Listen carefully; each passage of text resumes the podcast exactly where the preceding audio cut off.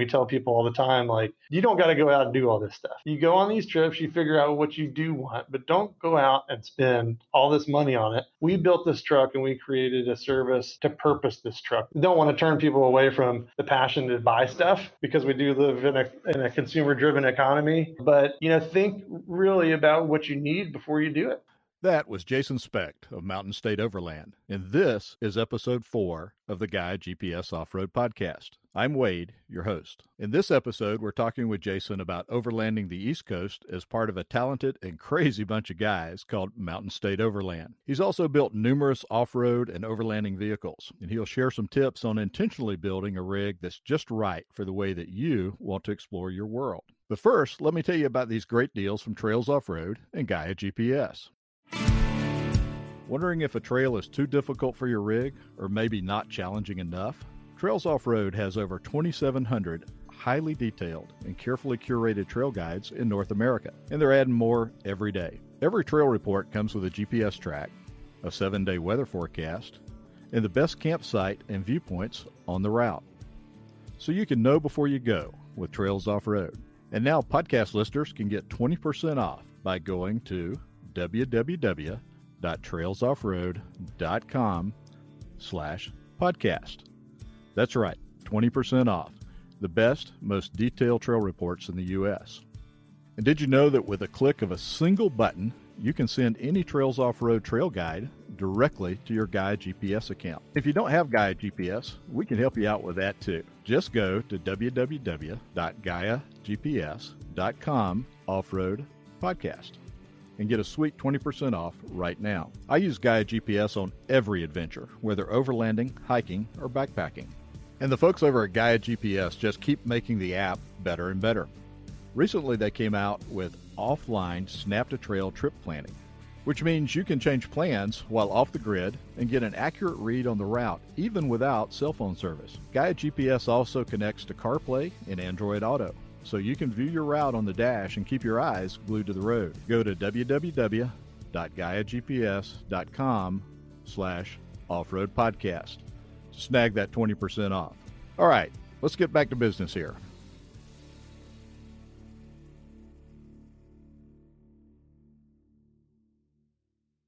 Every vehicle build begins as an idea. You dream of transforming your rig into a trail machine that takes you on your next amazing adventure. But there are hundreds, if not thousands, of options out there for upgrades and modifications. Today, Jason gives us some points to ponder on building out your vehicle for backcountry travel. He recently built out a stock Tacoma after one of his got totaled in an accident. In doing so, he's learned a few things about building a perfect off road vehicle, what to invest in, and what to save your money on. So let's dive right in. Well, Jason, welcome to the Off Road Podcast. Thanks for taking the time out of your busy schedule to join us today. Absolutely, Wade. I'm looking forward to this. We tried to tried to make this happen a little bit earlier. We had some technical difficulties, but that's that's just the way it is here in a cyber world. That's true. So let's start off for those that uh, might not know. Tell us who Mountain State Overland is. Oh boy, I am not too sure where we start. We are um, professional car campers. I'm not really sure how else to describe it other than we like to spend some time in the woods. And um, about eight years ago, we were sitting on the banks of the Greenbrier River in West Virginia under some blue tarps, and somebody said, we should start filming ourselves. We got a camera. Why don't we do it? we got to have a mission. And we started talking about telling people more about the state of West Virginia and the Appalachian Mountains and uh, taking them on a journey with us. And we're, you know, an eight year old YouTube show. We have our own guide service in West Virginia, four years running on that, and actually renting overland vehicles for other people to explore with. So, yeah, it's kind of an animal that started from a project and a lot of passion and a lot of energy, and it's created some fun opportunities and some awesome people to work with um, and be a part of fun podcasts like this. Well, from watching your YouTube videos, I can tell you that you guys just don't seem to have very much fun. My advice would be to loosen up a little bit. I mean, especially Ben and Gabby. I mean, those boys are just wound too tight. that sounded a little scripted, Wade. it was. you, you, planned you planned for that one. Um, yeah, we like to have fun. You know, we we've built a lot of trucks, been a lot of places. I think we've cataloged maybe 70,000 miles of, you know, truly overland adventure travel whether that's traveling the same roads or not, dedicated to filming. So, uh, but part of that experience is like, this is our vacation family. This is time away from work, or we're starting to bring our family with us now. But, you know, our philosophy is let's go out and have a good time and not hide who we are. Let's still be responsible because that's, you know, who we are too. But let's show people the real us because when we have to meet these people at some point in time or we build a fan network, they're going to want to see the same the same thing, right? At the end of the day, you know, when we take people on these guided trips that have watched our YouTube shows, they're just like, "Oh my gosh, you guys are exactly the same." And that's the feedback that we need. That's what we're trying for and shooting for because you know, it's it's fun for us and if it's too much of a business for us, it won't be as much fun. Yeah, I can understand that. So, obviously guiding trips is a big part of uh, what you guys do uh, what type of folks are normally on your guided trips? I mean, w- wow, we've we've um, novice to advanced. We've had rock crawlers go to car camping. We've had car campers expecting a lot more, you know, from these trips. Uh, we've had people that are completely clueless. We've had um, somebody build a 2017 LC200 Land Cruiser 200 series um, from top to bottom, full suspension armor, storage, rooftop tents um, and when we got to camp the first night and rendezvoused, um, after we had a couple drinks and enjoyed the campfire, he asked me if I could come help him open his rooftop tent. So we've had, you know, really, really green people. We've had very experienced people. We've done, you know, family, kid centric trips. We've had a very, a very diverse crowd of people. We we welcome anybody and everybody, no matter what they're driving. Uh, we try to outline specific to some of the trips that we do exactly which type of vehicles we'd recommend, you know, based on clearance and tires and stuff like that, or mm-hmm. whether they're pulling a trailer. But we get them all. I mean, and it's great and it's fresh for us. And we were just as excited to have our first repeat customer to new people. You know, once we started getting repeats, we started getting more repeats, and then we were like, we're not really getting tired of seeing you, but we want to see somebody else. You know, we want we want more people to come in and experience that, and it's just great. It's building community, and that's what these people are hungry for. They were creating these micro sectors of people from different, you know, professions and different levels of experience coming and living out of the woods or living out of their cars in, in the woods for three to four days, and then they're sharing their emails, and then before you know it, they're all camping together at Overland Expo, or they're you know, coming to our Adventure X Fest and they're all camping together and driving around the next day. So it's a really cool thing. And I think in this society, when we're all digital and really focused on our digital imprint, you know, people are really hungry for those personal experiences. And that's what uh, these guided trips do for them. So, besides not being able to operate your re- brand new rooftop tent, uh, do you have sort of your most interesting guide story? Something that surprised even you? Do you want the most anxiety producing or the most interesting?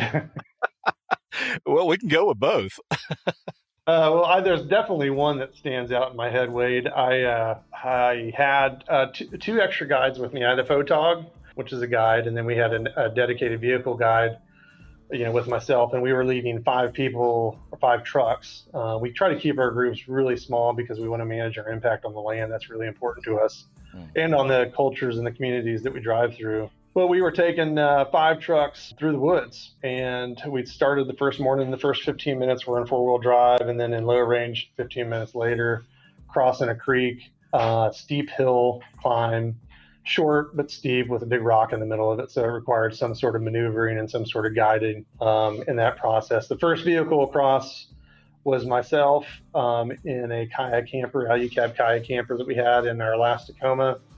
The second vehicle was a 200 series Land Cruiser pulling um, a larger, heavier trailer. Completely outfitted truck, completely outfitted trailer, uh, a whole lot of weight. Um, they took the creek, followed my line, got hung hung the trailer up on the rock.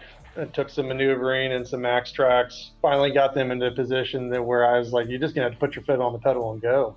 And they did, and they got the trailer over the rock, and then the trailer got hung up in a rut uh, the passenger wheel came off the ground, passenger front tire came off the ground, grenaded a CV joint, exploded, like literally exploded. And it was stop. You know, it was just full on. Just just stop. Let's assess this situation. We've got guests on the other side of the river. Fortunately, we had a, three guides with us, so we had another guide with them, and um, we had to put it in overdrive and start really thinking about our situation, understanding safety, understanding our environment, and setting up Z drag, setting up you know a direct line pull with the Land Cruiser.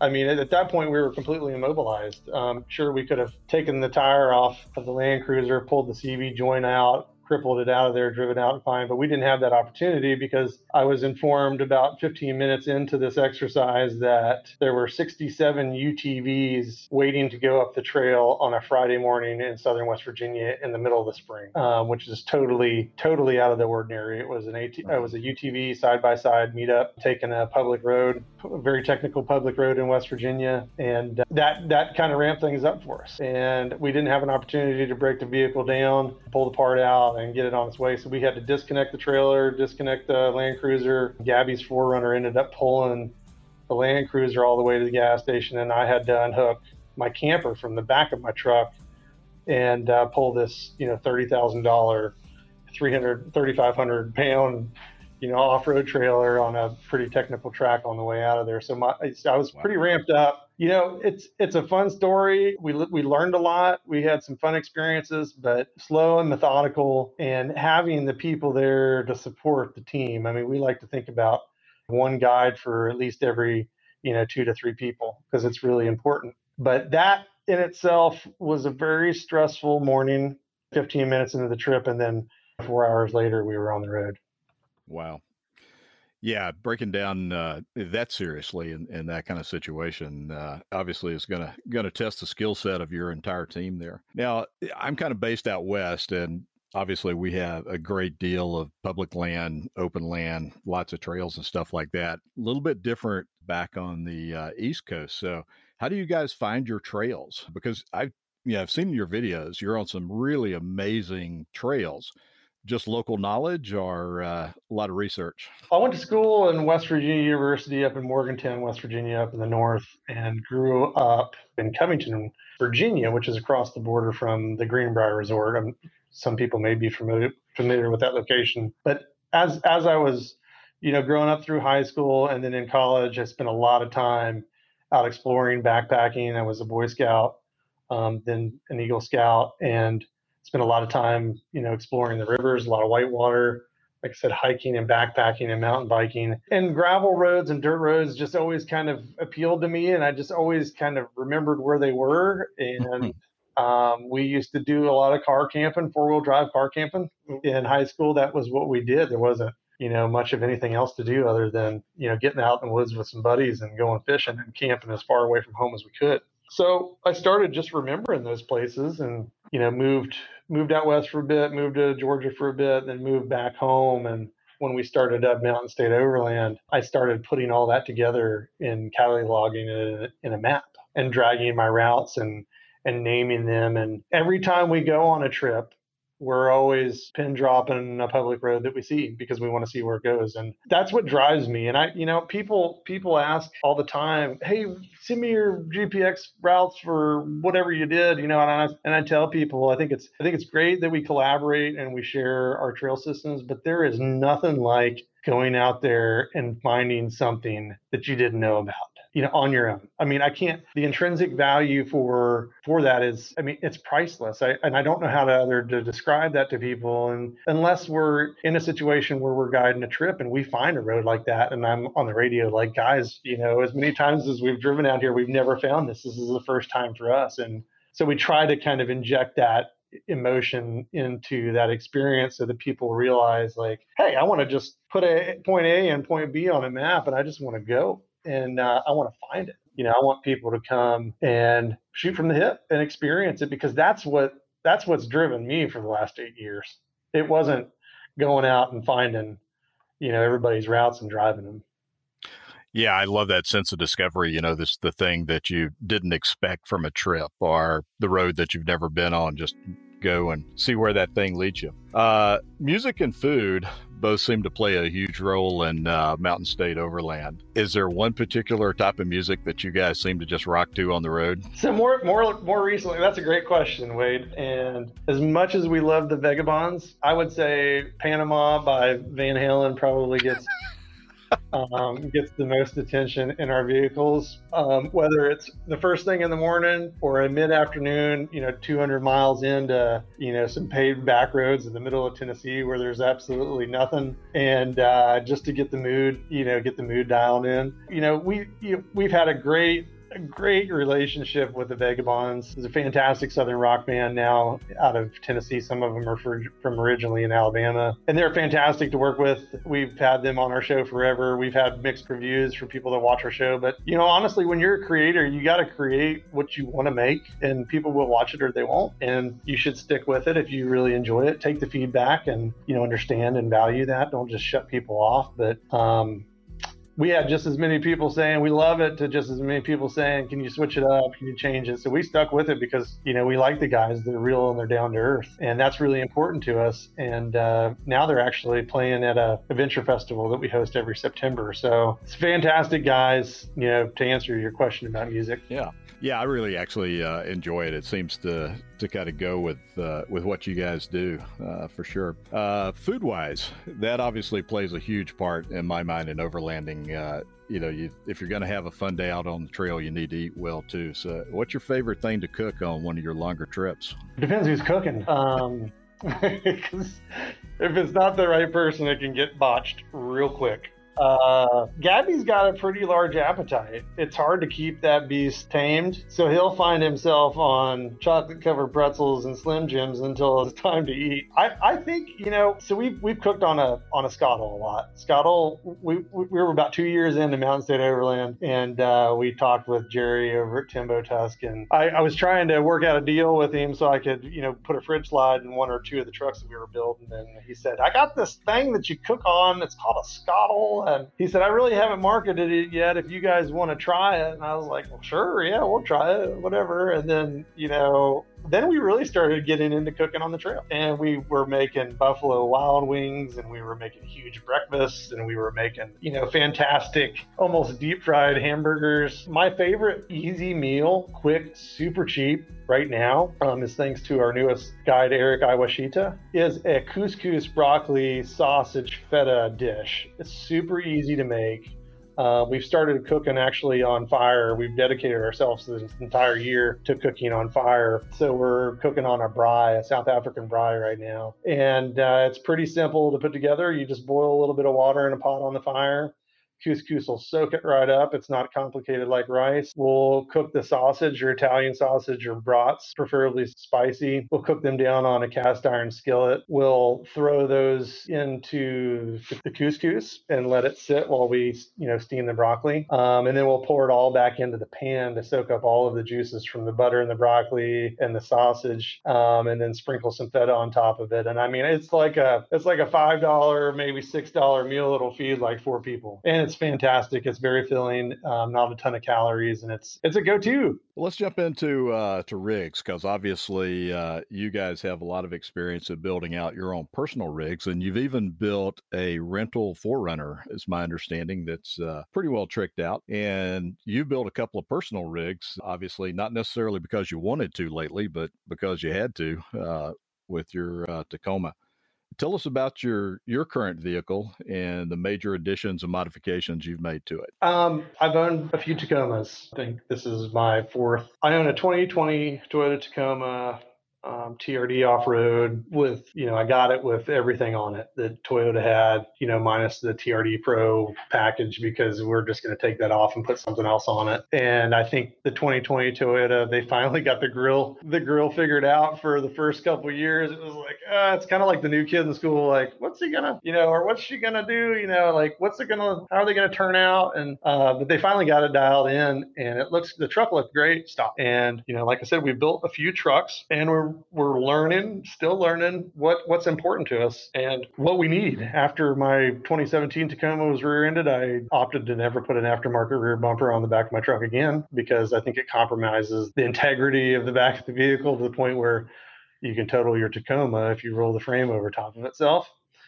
So we started thinking about a lot of the things that we really enjoyed out of our builds. You know, we've we've processed through um, canvas tents, fiberglass clamshell tents, to hard shell tents, to camper. We had a slide out camper in my last Tacoma, but this Tacoma we opted to put um, a canopy camper on. And now you have canopy camper. Um, it's outfitted with water tank, two MT45 fridge freezers from Engel. We've got it wired in for solar so that it can power itself and just sit there indefinitely if you got sunlight. Um, we actually just put a water pump in it on uh, Tuesday. So we've got a formal shower solution off the side of the truck. I'm really looking forward to using that, preferably in the wild. Um, but we, uh, you know, we've got dual battery system. We've got suspension underneath of it. We got Bilstein suspension, 8100 series suspension underneath with Deaver Deaver leaves uh, the truck is really dialed in and you know, like i said over the last eight years we got we got to a point where we were we need more we need more we need more we need more to like oh my god i don't need that i don't need that i don't need that i don't need that and then you get to the point where you're saying okay well i'm doing this professionally now and offering a service to people. I really know what i need and i don't need because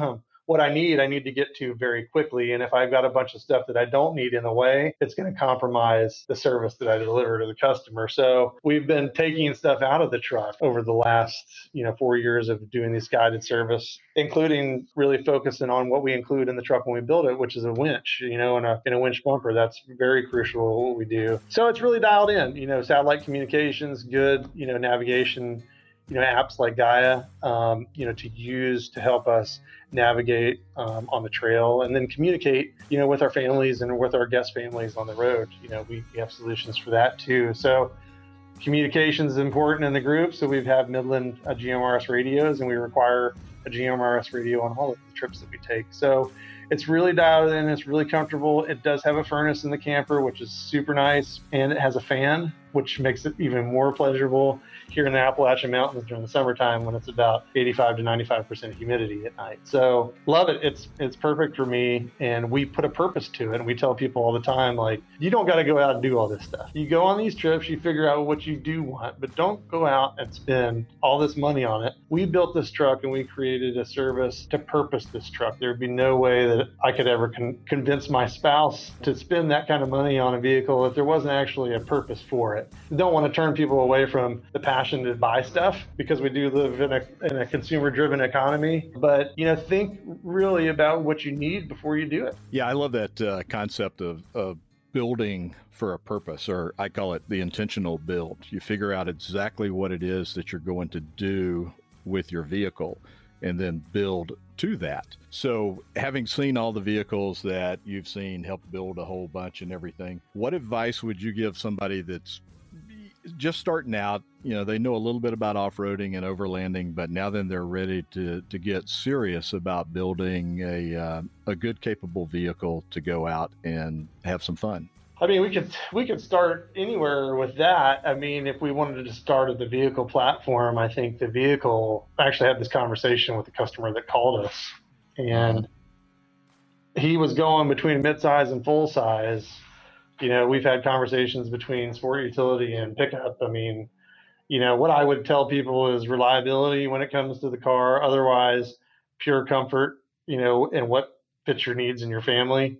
Don't pack yourself in something and then look at the aftermarket support. If you were to completely build, you know, from your hopes and dreams folder, is all of that equipment available for your vehicle? And how would you go about doing it? So thinking through how things mount, researching. You know, I refer to overlanding as the biggest community of OCD people. It's like a collective OCD like community. I don't know how to describe it. We you go to Overland Expo and it's just like oh my god everybody's so particular about everything so um, but it's true like do your research and mm-hmm. think about how it's going to look what it's going to how it's going to function and then and then start making decisions on do i want to go with something cheap that i'm going to have to replace that could end up in a landfill because you know we got to think responsibly about that stuff and the purchases that we make there's a ton of videos on building vehicles there's a ton of social opportunity, social media opportunities to look and see what it looks like on vehicles. But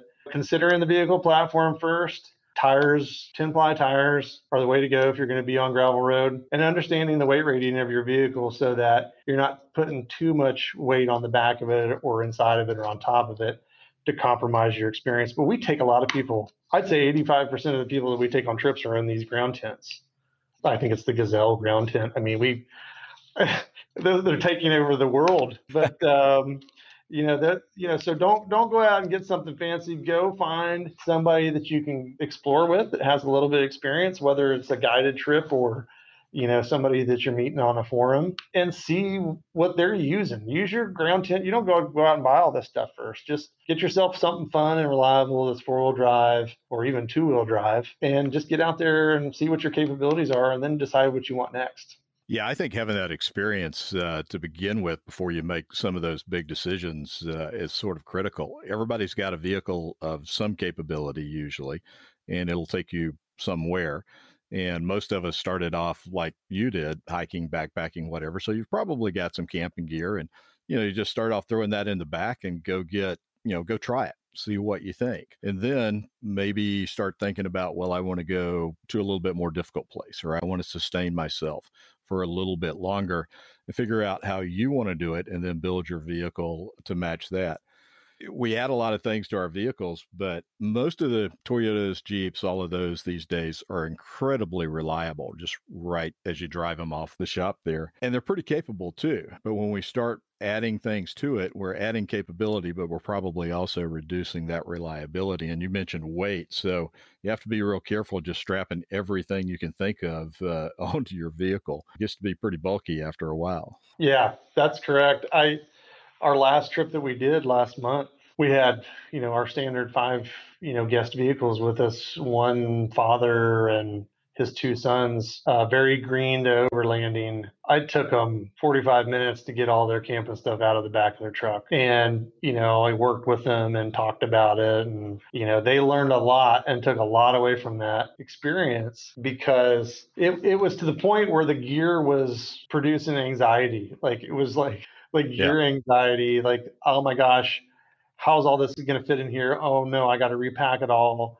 Where's the lighter at because we got all these boxes and you know that's a lesson learned and they won't do it again and that's you know getting out there and seeing what what you uh, what you need is important but you know you talked about anything that you pick up off the lot is pretty reliable today but the reality is i think is for people that want to get into overlanding they can't necessarily afford to go buy a new truck so they're looking heavily at the used market um, there's a lot of good research out on uh, Expedition Portal, I Hate Mud, you know, and other fun forums, and just talking with social influencers to learn about what sort of used vehicle opportunities are out there. Because as we know, with the chip shortage right now, there isn't a whole lot of new to buy. So uh, prices on these used vehicles are climbing drastically, and you don't want to get raked over the coals and spend way too much on something used if you know it's going to perform and, and last. So, yeah, very true.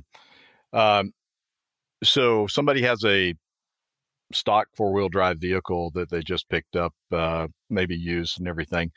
What's the first modification that you think is the most important if they're going to start deciding how they're going to be changing their vehicle? Um, I, I don't know if I'd go out and get tires first. Um, usually that's where people go, you need good tires. Well, I mean, the reality is you're probably going to spend most of your day on gravel roads. So, um, get some miles on those tires, get a couple punctures before you decide what you want to do. That would then give you the opportunity to explore maybe some lifting options or, you know, suspension enhancements. I I, I tell people, Wade, the first thing that I, I go back and forth all the time on are either sliders or an awning.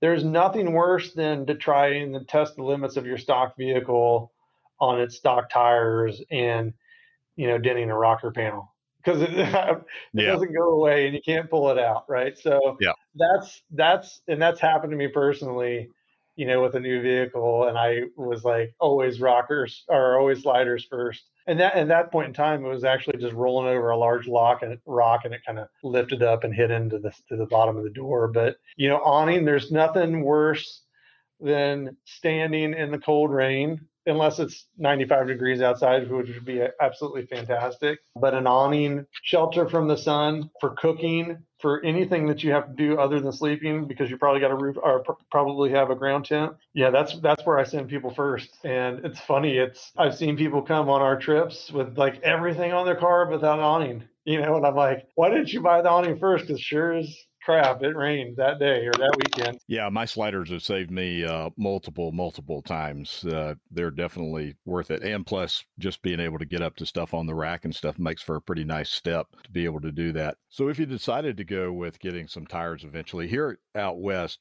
you can get in some areas it's pretty rocky and uh, we're not talking smooth rocks unfortunately can uh, kind of get some punctures and stuff. Talk me through your thoughts on the size of a tire uh, ratings all terrains or mud terrains? Yeah that's a great question you know as we're talking about tires you know understanding how big or how small or how wide or how narrow. Functionally uh, we built a rental 4Runner uh, for Outdoorsy or to rent on outdoorsy.com this past winter. And I wanted to build that vehicle um, as cost effectively as possible with the best equipment that I could find, right? Um, because I knew that the vehicle was going to be used by people renting it, and I didn't want it to fail, um, and I wanted the equipment to perform, and I didn't want to spend a lot of time, you know, chopping out fender wells and, you know, body mounts and cab mounts and stuff like that. So, you know, we put a lot of money into the suspension to carry the weight and the sleeping and the awning and the storage in the fridge. And when it came down to tires, um, we opted for something that's going to be good on highway, good off highway, deliver fantastic results, you know, off road and for fuel economy. And people really get hung up with, oh, my, but my car, or my truck's going to looks so much better with this. And, you know, the one thing that people have to realize is that, you know, when they did, you know, you know, the Land Rover series or when they did the Camel Trophy, right? When they did the Camel Trophy, those guys weren't on 35 inch tires, you know, those guys were on, you know, 235, you know, pizza cutters. And they did that because, you know, those tires can get down to the nitty and gritty real quick and be very effective and they're highly efficient and easy to come by. So we opted to put, um, you know, a tall, skinny tire on the 4Runner. Um, those types of decisions are the ones you really have to think about because don't force yourself to think about the situation where, like, oh my gosh, that one time that I'm going to have to climb this super muddy hill climb over the next five years, I sure am going to hope I have a really good tire for that because the chances are you're probably going to wear through your tread before you ever get there. And the other thing is, is that people, you know, put these win- put winches on their vehicle and then they go out and get these super gnarly tires. I'm like, well, why do you have the winch? Like, why don't why don't you use it? And then there's a mentality or there's a look or I got to have more gear. So really think through, you know, how the vehicle is going to perform. You know, we we outfitted this 4Runner with you know the suspension you know mod with the tent and the awning and the fridge and the storage the goose gear storage in the back. And i drove it home from new jersey and it was still getting 16 to 18 miles a gallon. That's why we went with you know lower you know resistance on the road. A skinnier tire less resistant it's lighter weight it's five pounds lighter per tire. So everything you're doing there is preserving your fuel mileage. And that's important to people that are renting. So that that's that's kind of the feedback i'd give for for tires. Yeah, those are really great thoughts because like you say you know a lot of times you're on gravel roads or you're doing pavement a pretty long ways just to get out to the trail that you're going to drive so that fuel economy Again, the taller, skinnier tires seem to work a little bit better for overlanding. And the money you can save on it, you can add a compressor so that you can actually lower that pressure down and uh, get some uh, a better ride and a lot better performance out of your tire in the rough terrain. So yeah, I'm uh, I'm a real stickler for uh, kind of running the the right tire pressure on uh, my tires. Now, you mentioned that you uh, recently built out the, that 4Runner. What all do you have on that rental 4Runner?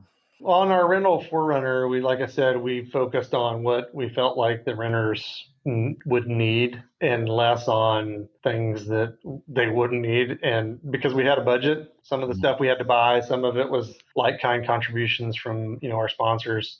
But rooftop sleeping situation, tried and true Alucab, you know, Gen 3 Expedition 10 on top. We have an Alucab shadow awning around the side. We have a goose gear storage drawer in the back on the passenger side of the cargo area, and beside it, on the goose gear plate, we have a ARB Elements fridge freezer mounted. On top of the tent, we have Sunflare uh, solar panel from OK Four Wheel Drive. Um, out front, it's a stock 4Runner, and underneath we have Bilstein um, 8100 series suspension package. So, other than that, that's it. You know, I mean, that was, I think, you know, it's a still a pretty heavy investment, but we didn't want people, you know, we, we didn't want pr- to promote people to get themselves stuck, you know, be places where they shouldn't be, and especially operate a winch uh, without any training because that could be a very da- dangerous situation. So we didn't want to provide those tools to those people. We have some storage solutions from Blue Ridge Overland Gear, some packs and pouches and fun things like that. Um, and we have some equipment package add-ons that they can take advantage of for blankets and pillows up top or you know, camp kitchen, camp stove package, um, or just camp essentials like tables and chairs from Helinox. So we, we tried to really think through it. I think I thought through it too much. It hasn't really performed as well as we thought. And I think it is very specific to the region that we live in. Like um, it's great that people don't want to come and explore West Virginia as much as we'd like them to because you know we're we're kind of keeping it to ourselves and it's a fantastic state and I know people probably get sick and tired of hearing me talk about it. You know we we'll have this 4Runner and until it's time to sell and uh, you know, it's available for rent on outdoorsy.com for really next to nothing when you think about what you're getting. So we have rented it out a couple times and our renters have been fantastic. Actually, their first renter um, had uh, his girlfriend, his daughter, uh, two large dogs, two large, very hairy dogs, um, which we allow people to carry one dog. We made an exception for two since he was the first. The truck came back immaculate. Uh, he he's a host for Airbnb, so he understands. You know, leaving better than you found it. And uh, he certainly was fantastic. So it was a really good experience for us, and we hope we, we rent it out some more. Yeah, it sounds like a really, uh, really good vehicle, and especially I mean, if somebody's thinking about getting into this I don't know if we want to call it a sport or getting into overlanding, that'd be a, a great way to go out and see if you really uh, are going to enjoy it in a, a, very capable vehicle at the same time. So, yeah, great. Now, like I said, you've seen lots of rigs out there. Obviously, your group's had uh, quite a few rigs. What's the most useless mod you've ever seen on a rig? Oh, I'm going to offend somebody now. You're going to put me on the spot. I mean, um, let's just let's don't say useless. Let's let's say what's the most needless mod you've ever seen on a rig. People go crazy with lights. I was I mean I was immediately going to say rock lights. Uh, they have their place if you're a rock crawler. They don't have your place driving, you know, through the local mall parking lot. Um, but you know, and then I was like, oh, maybe I won't say rock lights, but maybe I'll say, you know, light bars on the hood or light bars above the windshield. Um, first of all, they're illegal in most states mm-hmm. and um, I, they they throw off a lot of glare, and you know by the time the light pattern actually hits, you know you're losing you're losing a lot of the effectiveness of, of the light. So, and then I've just seen people like I mean people spend thousands and thousands of dollars on lights, and I don't know what it is, and and they really are never in a position where they can ever use them. It's like the big tire. It's like the big muddy tire theory, like I was talking about. It's like yeah I'm gonna go get these big muddy tires, you know, with these huge cleats, you know, and I'm gonna go and have them so that my truck looks cool and it'll be functional for the for the half of a percent of the time that I'm actually gonna be driving my vehicle. It's kind of the same theory with lights. It's like you can't drive down the interstate with you know your light row on top and on your bumper and everything lit up. I mean we we've got fog lights. We've got rigid fog lights buried in our Victory uh, front bumper, Victory 4x4 front bumper. We've got a rigid, um, I think it's like a 15 inch bar mounted in the bumper as well. And the, the, the, the single row LED 15 inch bar is used in that very rare chance that we would ever need it on a gravel road, maybe to recover somebody that went off the beaten path, because it'll help us, you know, deliver a service, you know, and um, but we use the fog lights. The fog lights are street legal, you know, so uh, they're under the headlight. They're, you know, amber. Um, they're very effective in rain. So I think that's I think I think people spend way too much money on lights. And of course, Rigid and all these light bar companies are probably gonna hear this and they're gonna be like, "Oh, we don't like those guys. Why are they doing that?" But it's true, guys. Don't spend so much time and investment on your on your light or your lumens yeah, I totally agree. I, I, try I try to get to camp uh, before dark, and so very seldom, you know, out on the trail at night, and so all that extra light really isn't going to do me very much good. And so, you know, I I concentrated on just you know a little bit of light around camp, and that helps a lot. Uh, but yeah, I, I, see you know huge amounts of uh, of light bars and really big tires and vehicles stuck big time. those yeah, lights those lights don't help you get unstuck. yeah. Well, I tell you, there's some money in those though. I mean, somebody's making a killing. You know, they, you know, Rigid really makes a good product that lasts. We've had some Chinese knockup stuff, knockoff stuff in the past that have failed and gotten water in them or whatever. Um, so if you're going to do it, get get something get something good, tried and true. A lot of people spend some time with, um, but you know, you start looking at those prices, and then it'll start hitting you you know, below the belt, you know, real quick. So put some money into things that you're going to use at camp or, you know, in your vehicle when you're driving it, you know. Mm-hmm. Um, so that's just my my my opinion. Yeah, I mean they have some great technology. Rigid makes a great product, obviously, and, and the light technology has come a long way over the last couple of decades and stuff. Uh, so we're not not knocking those guys uh, for sure. So most of what we do eventually involves camping. Uh, do you have a um, favorite camping hack? Ooh, yes. And I, I will give this to one of my guests on our last trip is if you like s'mores or you got kids, this is the best camping hack of 2021. Um, marshmallow and fudge stripe cookies. No longer do you need to carry a separate bar of chocolate and graham crackers that will never get used. Just buy a small container of fudge stripe cookies, melt the marshmallow perfectly, slip it in between both the cookies, and then you've got yourself a s'more without, you know, leftover parts and pieces. That's fantastic. I mean, that is a true guide right there. You know, tell you here's the best way to make s'mores. Uh, but you know, I mean, that's important with the, especially if you got the the little guys out there with you on the uh, on the trail. Recently, you guys seem to have been hitting the uh, Transamerica Trail a lot. Do you have a plan to complete that? We do. We started uh, this series on YouTube called Hammer Down last year during um, last year 2020, and we will be starting where we left off. We started last year in Damascus, Virginia, and it ended somewhere. Uh, you guys can hit me up if I'm wrong. It's I think it was Lenoir City, maybe um, Tennessee. That's where we ended last year at a place called the Taco Shack. It was a pretty fantastic little find.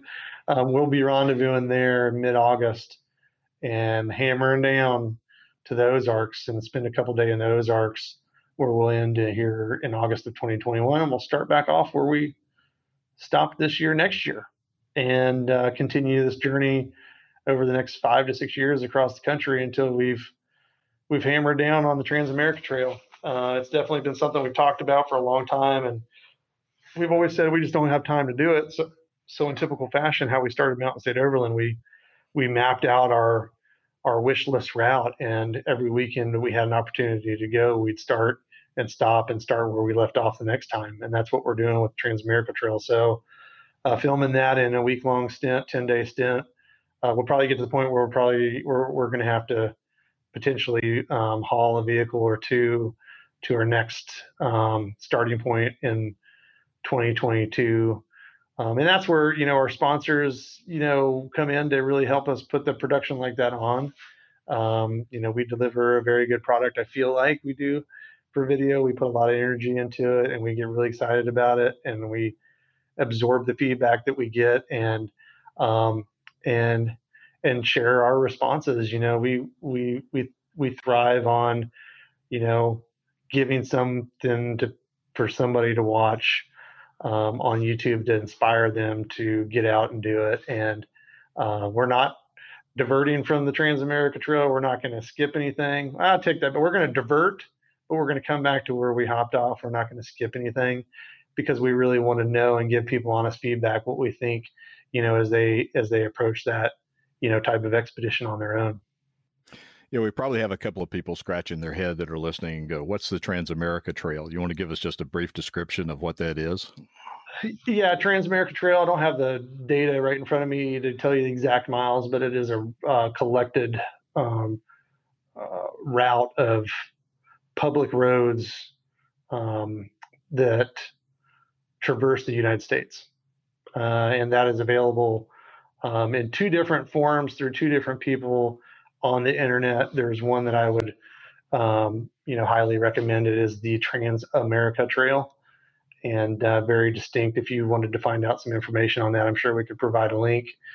You know that that's a very well thought out, very legal um, approach to you know mapping and delivering a route system for people to tackle you know comfortably and understand everything they need to know about it. I think the other the other provider there's some um, ambiguity to uh, what is legal in some places and what is not. And we certainly don't want people to get out there and, you know, be trespassing or on property where they're not supposed to be.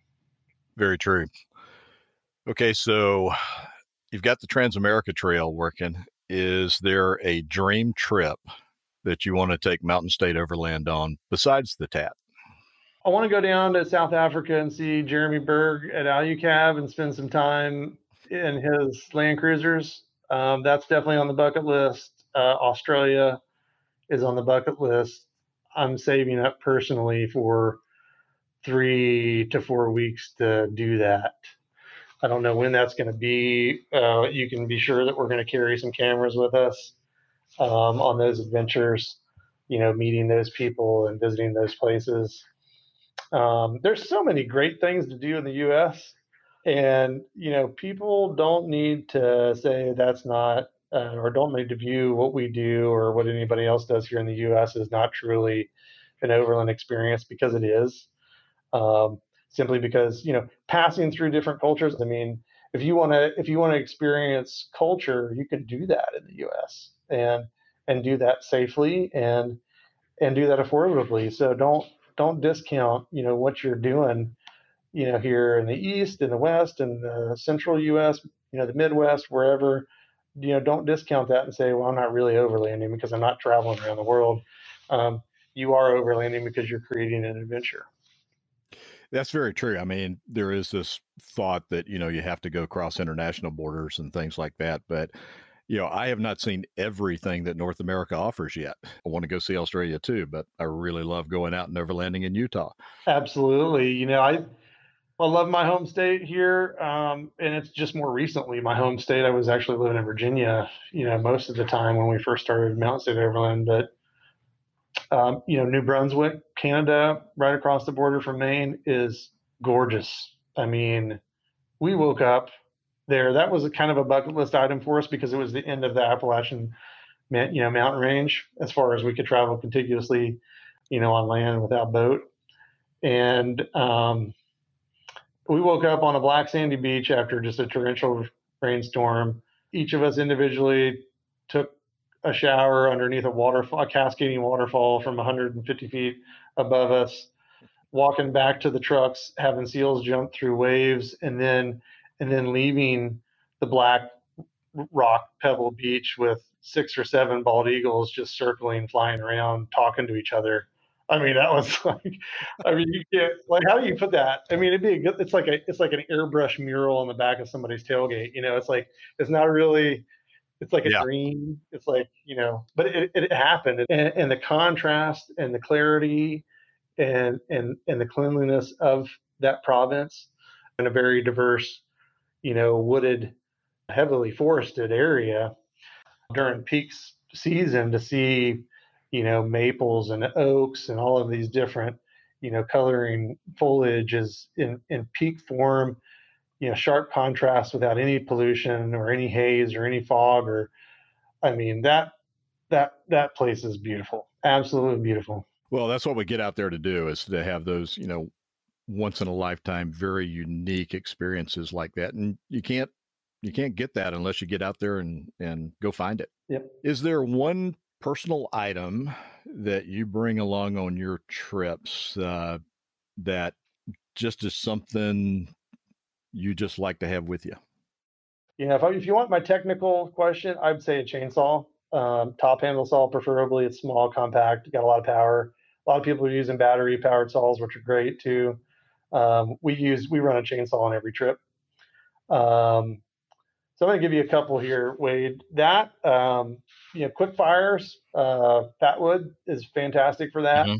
You can get it cheap from your local hardware store. It's it's great for starting a fire on a little bit of a damp or wet surface, um, or you know, with maybe some damp wood. Um, and then, like I said to begin with, music, you know, is really important. Um, my typical routine: I find a level spot, I pop the two clips on my rooftop tent or my camper. Um, I honestly rarely open the awning unless I absolutely need it. I open the back door. I turn on my DemerBox, this Bluetooth waterproof speaker connected to my phone, and set up my chair. That's like my routine. Like I, like if if the music doesn't turn on first, the, then it's second. So that is uh, that is the one. I mean, I go. We float. We spend a lot of time on the New River floating in a raft. We take the DemerBox on that every time we go over to our friend's house to hang out and have dinner outside and you know sit on the front porch. I got my DemerBox doing that. Um, I I love music and that's my number one item. That honestly, if I left home without, I I'd probably be I wouldn't be miserable, but I'd be very disappointed. Yeah, yeah. Everybody's just got their their one thing, and yeah, I can tell from uh, you guys that music plays such a critical role in uh, the experience when you're out there as a group uh, as well as personally. Most of most of your team members are photographers, right? I mean, yeah.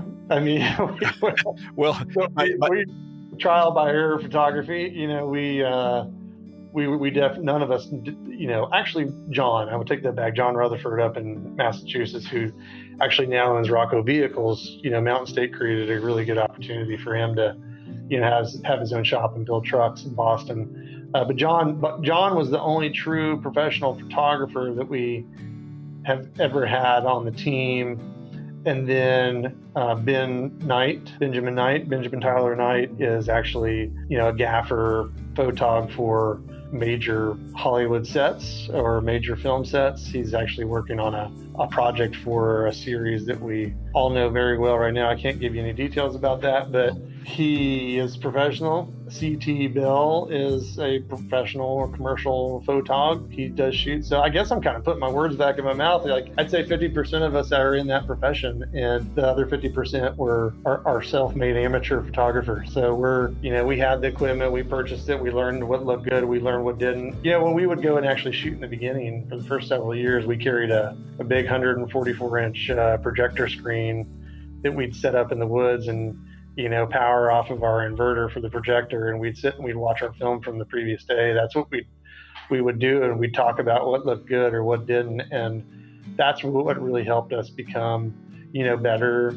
um, than we were than we were. I wouldn't say we're the best at, at, it by any means. I mean, we're still learning how to edit and color and produce audio, and we're still learning. And uh, but we do have some some real talent on our team for sure. Yeah, I mean, your videography is uh, actually extremely good. Uh, I think. What are you guys shooting with? Oh, Canons, Sony's, uh, you know, DJI. Um, actually, my gimbal just took a crapper on my uh, my Mavic too, and it's it's in the shop. I need to check on that and see where it's at. But Ben actually just acquired a red camera, so we'll be shooting with that here for Hammer Down a little bit. Um, that'll make editing very fun.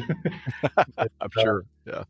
We're about to wrap this up. Is there anything you want to throw in uh, that we haven't talked about? Nope, that's it. I really appreciate this opportunity, Wade. It's been a lot of fun talking with you. Um, thanks for having me on board if anybody wants to learn any more about Mountain State Overland, you can just look us up on the internet, mountainstateoverland.com, or just Google West Virginia Overland and you'll find us in no time. Well, Jason, thanks for coming on the podcast. We really appreciate your insights into vehicle builds, obviously, your sense of humor.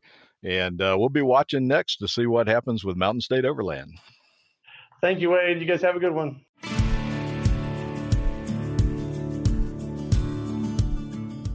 Can check out all of the hilarious antics and amazing off road adventures of Mountain State Overland on their YouTube channel. You can also follow them on Instagram and Facebook. While you're doing that, look for our new Instagram channel, Gaia GPS Off Road. Don't forget to visit our show notes on the Gaia GPS blog for links to the discounts for Trails Off Road and Gaia GPS. And if you like our show, stop by Apple Podcast and leave us a review. It really keeps us going. We take your comments to heart, so let us know what you think. Thanks for listening in. This is Wade. See you next time.